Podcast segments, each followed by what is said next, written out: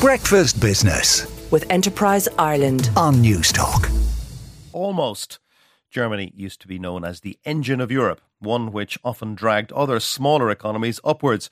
But that engine is in need of a service these days. The economy is set to shrink this year and is already in a technical recession. Much of that lies in the mounting costs for the 1 million Ukrainian refugees, as well as the weakness of one of its key export markets, notably China.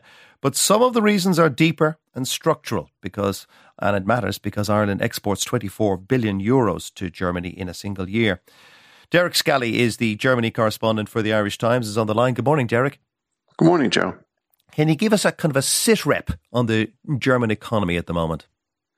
Yes, it's funny you talked about it being the motor of Europe. Um, I, have gone through there's sort of two modes uh, of viewing the German economy. One is it is the motor of Europe. It literally is making the cars and the machines that power Europe. But when it isn't the motor of Europe, uh, the driving force, it's sort of people refer to it as the sick man of Europe. And the last time we heard it being referred to as the sick man of Europe was about 20 years ago. So the, many people are wondering, are we going back into that cycle?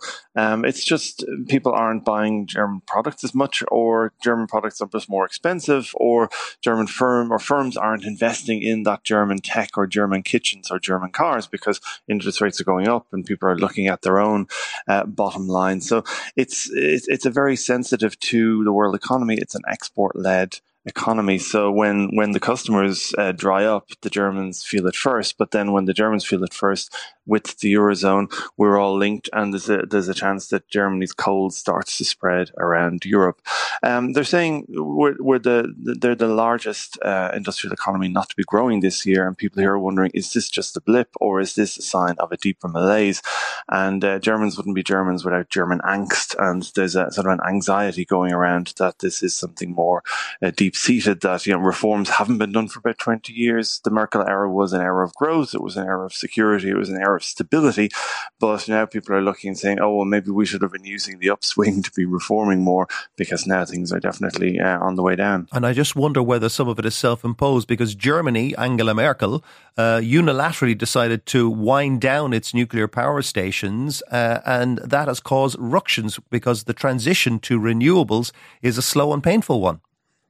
Indeed, some people would say some of the critics, and Merkel is definitely viewed here now as a very ambivalent figure. That on the one hand, she had tremendous, uh, tremendously stable figure and uh, far-sighted, and also very humanitarian in her approach. People would say to, let's say, the refugees. But yeah, the, the her era in power, she sort of in, inherited uh, an addiction to Russian energy, and that addiction she built up even further. So, between, in particular, with the um, Russian gas pipelines, her defenders would say, well everyone thought this was a good idea at the time, but now looking in the rearview mirror with the war in Ukraine, it left, it has obviously left Ukraine devastated, but it left Germany uh, like a, a, a, drug addict unable to get its supply. So um, they're pivoting rapidly away from that. And the economics minister here is saying, look, we're, we're performing a, a three point turn in record time. And for an industrial country, they have installed um, uh, liquid uh, gas terminals and they're moving away to renewables at a rapid pace. But this all takes time, even if they're doing it at extreme pace. Um,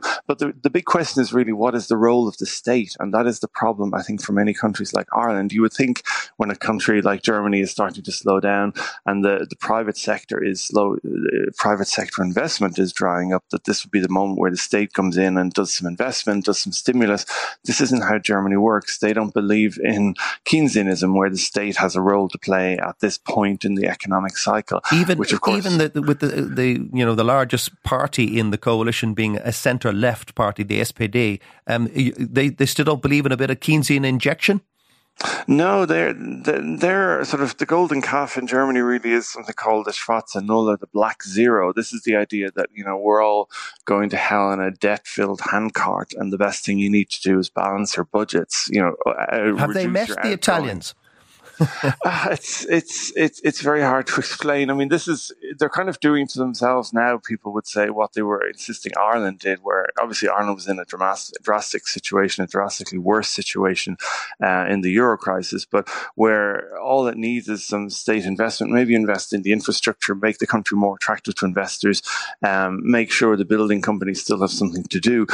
Um, you would think that's what the state should be doing, but no, they'll cut themselves. And you know, they say it's a very healthy thing to do. It's like trying to do a diet when I don't know you're in a bad point in your life. Yeah. Um, when you but, want, uh, want a box of chocolates. Yeah, exactly. Well, they would say those chocolates are just empty calories. There's nothing in there. Uh, you might as well lose some weight. So it's it's a very difficult thing. It's a very worrying thing. Many economists, actually from left to right, I spoke to a lot of them last week. It's very unusual to have sort of the the leftist and the rightist economists, but they're all in agreement that Germany needs an, a major, major investment plan. You remember back the last time when Germany was a sick man of Europe. This was in the post reunification.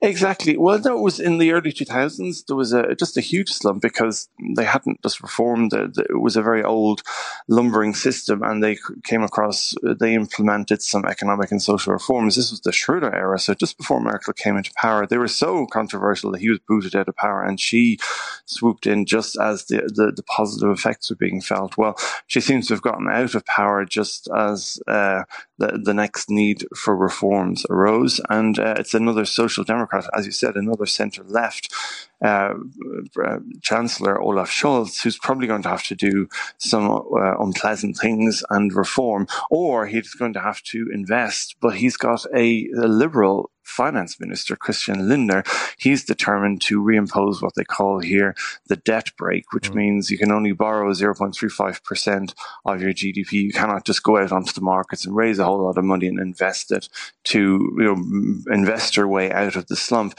He's determined to borrow, uh, to, to balance his books this year rather than go on a spending spree. So he's driving his coalition partners mad. Um, but what he's doing is considered very politically opportune and very far sighted so for anyone from an Irish economic perspective or a Keynesian economic perspective, it seems like madness. But yeah. this is Germany, so this is how they do things. Yeah, and, and unfortunately, it, it means that the uh, far right uh, Alternative for Deutschland is becoming more and more popular, not just in the east of the country. Derek, thank you so much for joining us. That's Derek Scally, the Germany correspondent with the Irish Times. Breakfast Business with Enterprise Ireland on Newstalk. Times.